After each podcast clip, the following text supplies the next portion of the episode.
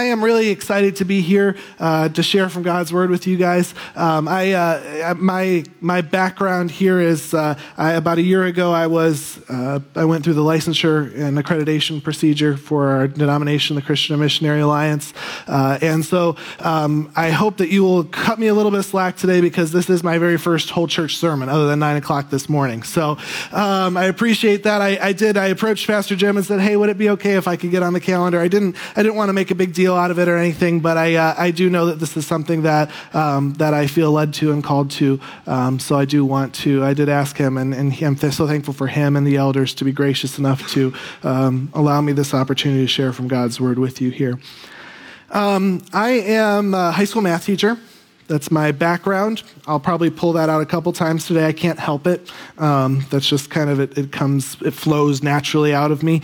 Um, and uh, you've probably seen my two children running around. Alina, well, Julian doesn't run yet, but Alina's the, the th- almost three year old who probably has hit you on your, in your rear end at some point here. She just does that randomly. We're working on it, but um, all have sinned and fall short of the glory of God. So.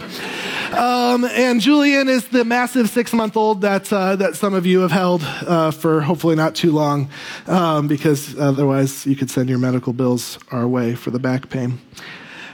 So I grew up in a tradition of uh, altar calls a lot of times. Some of my earliest memories were the end of a church service where people would be called forward and, uh, and there'd be, there'd be this, this massive uh, outpouring. And, you know, in, in, an elementary school I went to at the end of our uh, spring musicals, the pastor would go up and be very impassioned and, and, and talk about, you know, if you want to be saved right now with every eye closed and with every head bowed in this room, that kind of stuff. And, and I want to tell you, like, I'm not making fun of that?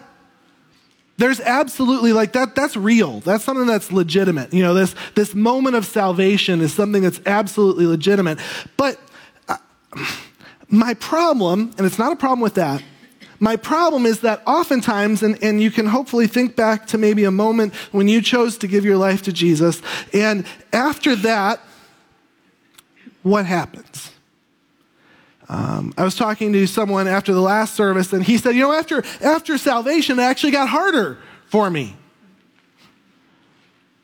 I mean, Jesus says, you know, if, if you believe in me, you have life, you'll have abundant life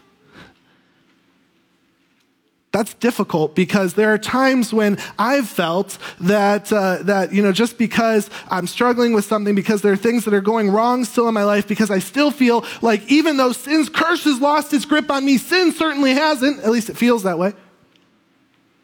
Was my salvation even real? Was it just some, you know, moment, you know, a moment, uh, emotion thing that popped out of me at one point because the worship songs were great and the message was fantastic. Was it real? First, I want to say that absolutely salvation is in a moment. It absolutely is. I think about the example of Paul in, uh, in the book of Acts. Paul was someone who, with great zeal, was persecuting Christians for what he believed was the right cause. He was going out persecuting. He basically presided over the coats uh, during the stoning of, uh, of, of one of the first martyrs, Stephen. And on the road to Damascus one day, as he was going to persecute more Christians, Jesus, like, pow, came in. Blast of light. Jesus came in and said, Paul, why are you persecuting me? Stop it. And Paul basically, now, now we can get into the theology of this later if you want, we can chat about it, but Paul basically didn't have a choice at that point. Paul was saved after that moment. Jesus came in and was very real in his life and had this moment of salvation. And Paul, okay, yeah, you could say Paul could have chosen one. Would he have? If you see the real Jesus like that, anyway, Paul had that moment of salvation. And Paul even wrote in the book of Romans if you declare with your mouth Jesus is Lord and believe in your heart that God raised him from the dead, then you'll be saved. Salvation does occur in a moment. But it really seems like there's a tension here in the sense that, yes, we are saved in this moment, but wait a minute, what about everything after that? If there's this transformative moment of salvation, isn't that supposed to last? Isn't that supposed to be something that just comes easy after that if we've truly been transformed? So let's see what uh, the Holy Spirit spoke through Paul to the church in Philippi. He said, Therefore, my dear friends, that therefore is important. We'll come back to that later. As you've always obeyed, Not only in my presence, Paul was with them for a while, but now much more in my absence. Continue to work out your salvation with fear and trembling. Continue to work out your salvation with fear and trembling. This is not Paul talking about some past event. This is Paul talking about some sort of progression, something progressive here. Now, first, I want to mention that fear and trembling thing. Now, I'm a high school teacher, like I mentioned, and I don't get nervous about speaking in front of groups, and I'm not really like nervous here today, but I've got some fear and trembling because I know that handling God's word is something that's a big deal and shouldn't be taken lightly. So I identify with this fear and trembling right here, right now, in this moment. I hope you recognize that. In the same sense, Paul's talking about this salvation being worked out with fear and trembling. It's not a matter of, you know, I have a, I have a six pound dachshund at home. Her name is Lily. She's the most pathetic little thing in the world. Honestly, like, she'll bark at you when you come in the door, and then when you're in, she'll. She just, it's fear and trembling. That's her life. I'm not talking about that, but what I am talking about is recognizing that, as the author of Hebrews says, this is such a great salvation. It's something big. It's not something that uh, is just something we should trifle with here.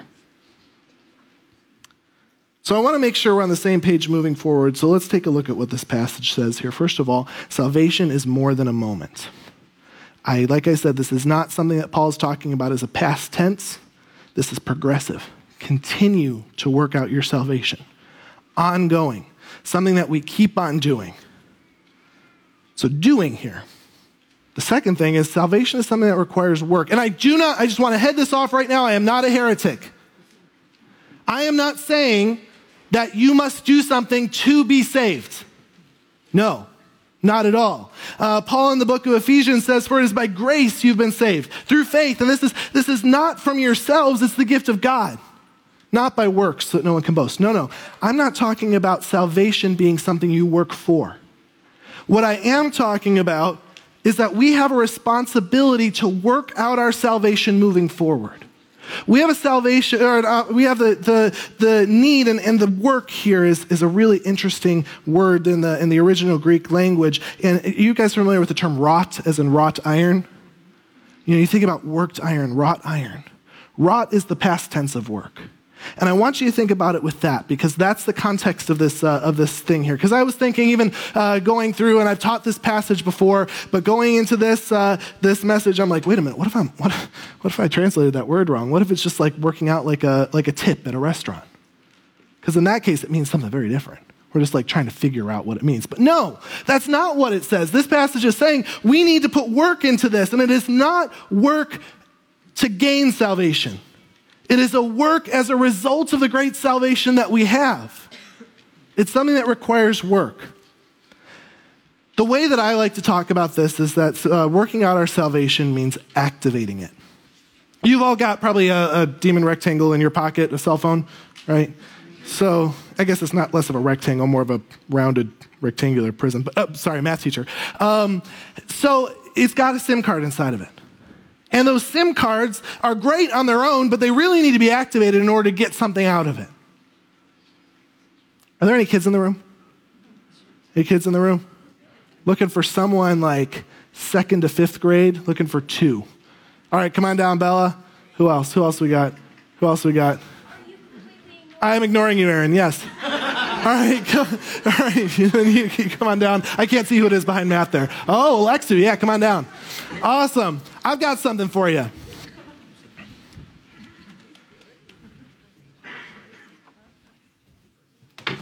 Should have said, be right back.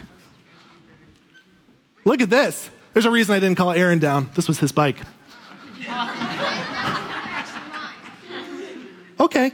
So, I want you guys. How are you on bike? She's looking a little bit nervous. You okay on riding a bike? Yeah, okay. You're okay on riding a bike? All right, come on down here real quick. One of you, who wants to go first? Oh, did someone actually fill this up? Wow. In between services, the, the tires magically got filled. All right, Bella's going to go first here. You all right? All right. So, what I want you to do is, I want you to ride that bike without using your legs. Ride it over to Nate over there. No, no, you can use your arms, just not your legs. Nope, don't even use those. Nope. Hmm. Any, anything? Nope. Ah, man. Anyway, let's try again. All right, all right, come on over here. All right, so you go ahead and sit on. I know it's such a beautiful color for you. Go ahead and sit on the bike. Now you go ahead and ride it using your legs. Go ahead, run right into Nate over there, kid with the hat. There we go. There we go. Right into him. All right, very good. So, round of applause for these two, real quick. What if I told you guys, you guys can stay here. Come on, come on back with the bike. What if I told you guys that this bike was all you needed to get into heaven? Great, right? Cool. Okay, wonderful. Stick with me. It's a lot better, though, if you're able to ride it. It's a lot better that if you have the bike, having it is one thing, but being able to ride it across is another thing. And unfortunately, Miss Bella just couldn't do it. No, I'm sorry. You're great. You're great. I, I set you up for failure. Thank you guys. Round of applause for these guys. Anyone want a bike? Bike? No? All right. In the same sense, we've got this great salvation. Let's activate it. And I don't mean like, uh, well, let me say what I do mean about activating. What I mean is make it something that's active. James says faith without works is dead. Faith without works that comes after it is dead. And that's been something that has, has kind of caused trouble in so many people's lives. It's the same kind of thing that made Martin Luther say that James was an epistle of straw. But it's true. Faith without works is dead. And as a result of this great salvation that we have, we need to activate it. There are some theological terms here that we have for uh, these different parts of our salvation. Um, the first one that we have is justification. We are already justified. The work that has been done in us has already been done. Justification is a legal term that uh, talks about our standing with God. Where are we? We have right standing with God because of the justification. And folks, I want to tell you that this is available to everyone. If you confess with your mouth Jesus is Lord and believe in your heart that God raised him from the dead, then you will be saved. That justification happens in you, and you are promised eternal life in heaven. The second part, though, is sanctification. We are being sanctified. We are being more like God. The word sanctification has to do with being made holy, being made more like God. So we, we take what we have, the salvation that's happened in the past, as well as what's happening progressively, working out our salvation. Let's take a look at the next verse, though. Verse 13. It's in the middle there. I put it up there with verse 12 so we could see it all together. You like how I did that? I gave you only the first half and not the second half? It's old teacher trick. For it is God who works in you to will and to act in order to fulfill his good purpose. Here's the amazing thing two things. I, I only have one thing written down, but I'm, I'm getting a second thing out of this here. The first thing is that we're not alone. This isn't a, a, bike riding experience that uh, we, we have to do all on our own. We, you know, I I had someone in the first service, one of the, the young men who was here couldn't actually ride a bike, so I had him be the first person. But I didn't just say, okay, go ride the bike on your own. We've got this Holy Spirit that's inside of us. Jesus, in one of his last conversations with his disciples, said, I'm going to send you guys a helper. Sometimes translated as an advocate. The Greek word is paraclete there. And he's talking about the Holy Spirit who's inside of us, who will lead uh, us into the truth. Uh, it's, it's not, you're not alone in this. This isn't something you have to work out on your own because God is constantly working in you if you have the Holy Spirit inside of you. The second thing that I think about this is, sorry, is fulfilling God's good purpose. God has a purpose for this world and this universe and everything that is bigger than us, yet that includes us. And God is working those things. The book of Romans said, We know God works all things for the good of those who love him, who have been called according to his purpose. And that's something we can't leave out here. Our working out of our salvation works toward God's bigger purpose in his work in us. So I said I'd mention that therefore there. The therefore takes us back. Therefore says, okay, Paul is writing something, but it's not just this, this cookie cutter passage in the middle of something. We have to get context because of this word therefore. If you ever are reading the Bible and you're reading the word therefore, you know, don't just take it for face value. Go back and see what it's talking about. So let's start at the very beginning of this verse. Therefore, there's a therefore again, but we could keep doing this for hours, folks. We got lunch to go to. Therefore, if you have any encouragement from being united with Christ, if any comfort from his love, if any common sharing in the Spirit, if any tenderness and compassion, then make my joy complete by being like minded, having the same love, being one in spirit and of one mind. Do nothing out of selfish ambition or vain conceit. Rather, in humility, value others above yourselves, not looking to your own interests, but each of you to the interests of others. The if in this passage is not some strong conditional statement. It's not some idea that, oh, if you check all of these boxes, then do this. You know, it's like, okay, there are some things that are written to some Christians, there are some that are written to others. You know, Paul gives instructions to deacons and elders of the church. To most of us, that doesn't really mean much right now. I mean, thinking about structure, okay, sure, but to our personal lives, it's not as applicable. But this is not some strong conditional that may or may not apply to you. This is something that should apply to every Christian. Folks, if you're a part of the family of Christ, this is a conditional where the if is true, therefore the then is true. Thinking back to geometry class. so, this if here is something that's true for us if we're a part of the body of Christ. So, as a result, the then part is true. This is what we should do being like minded, having the same love, being one in spirit and of one mind. Do nothing out of selfish ambition or vain conceit. And I think Paul's whole argument here kind of condenses to this next part. In humility, value others above yourselves. The reason why I believe that word humility is very important here is because of, uh, because of the example that Paul gives next in, verses, in verse, starting in verse 5. In your relationships with one another, have the same mindset as Christ Jesus. Pretty good example to follow by, right? By any, you know, I don't think there's too many people who think he was a bad guy, right? But as Christians, we believe so much more. Who, being in very nature God, did not consider equality with God something to be used for his own advantage.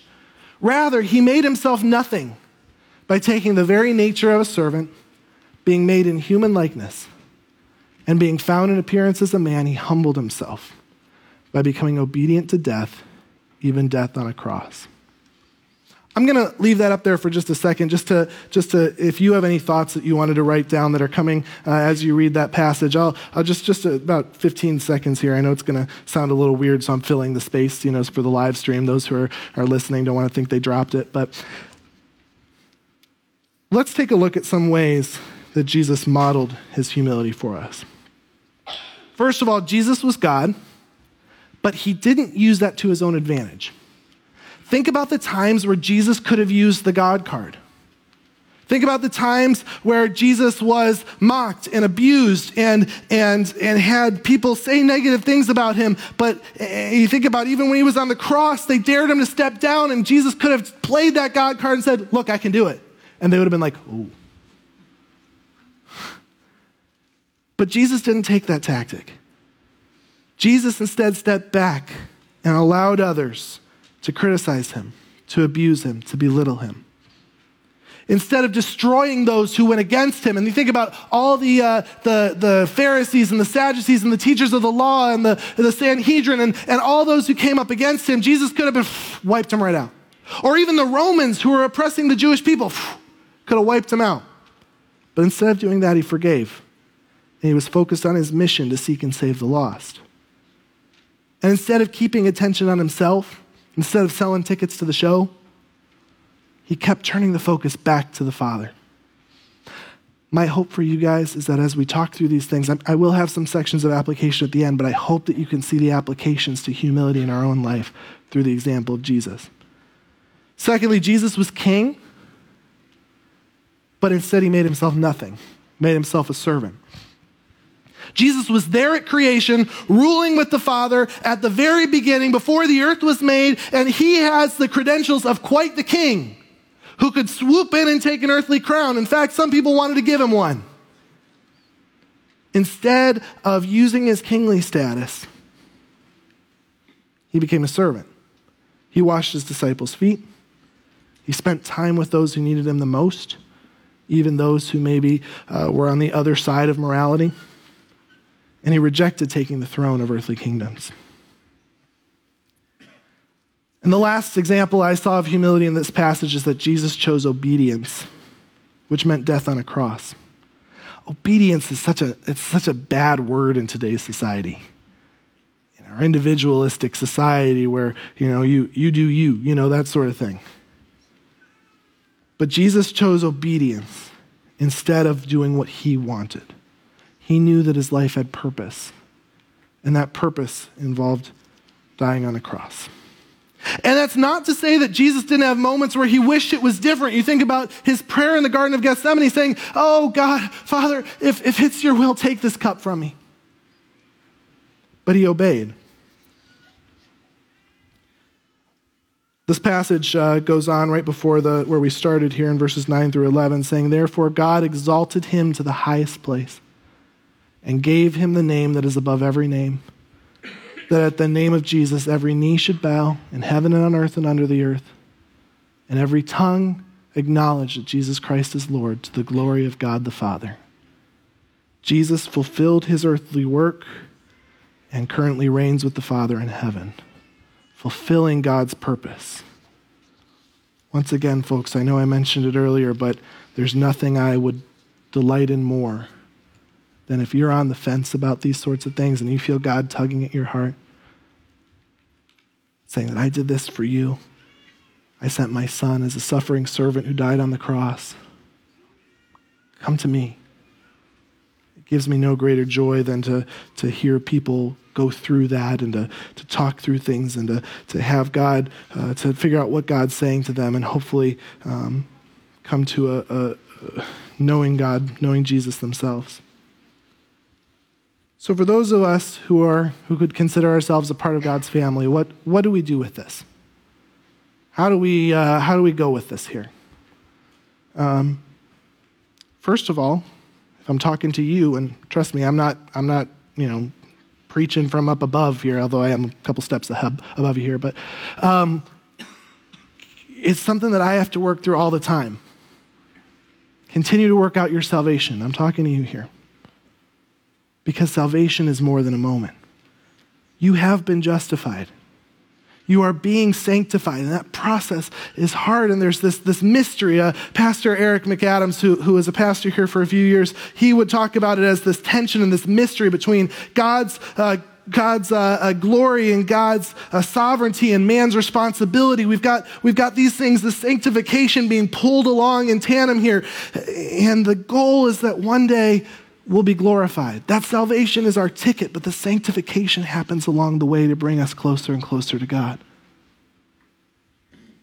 The second application for you is when you're looking to ap- activate your salvation, you should look no further than the example of Jesus. There are a lot of great examples of humility in the Bible, but you know what? The ultimate one is Jesus, who was God, who was king, and came down and humbled himself, humbled himself even to death on a cross. Take every opportunity you have to learn and practice that humility.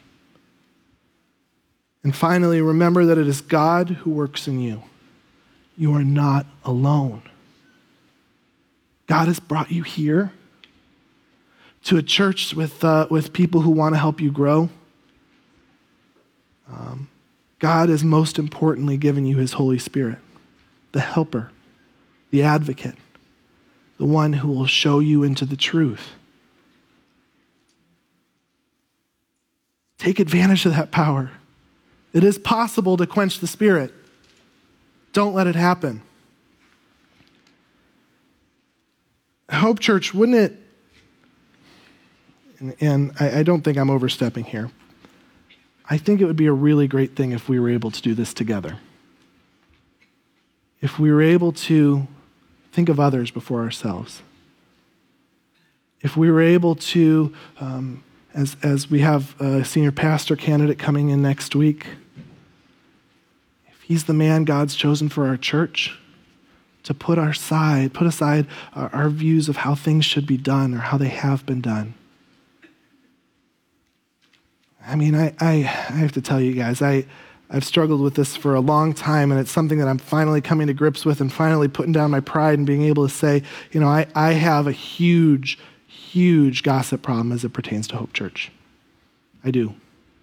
That's um, it's something I'm not proud of, but I like to craft the narrative. I like to talk in a certain way. What if we all got rid of that? What if we all relied on God to, to take that away from us? And maybe, maybe your issue isn't gossip. Maybe you need to humble yourselves in other ways. Uh, what if we did it together, folks?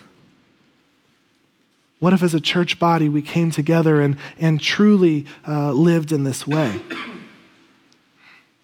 Man, I, I, I, just imagine the amazing things that can happen if we're working together with the, with the prompting of the Holy Spirit here in Brunswick and around.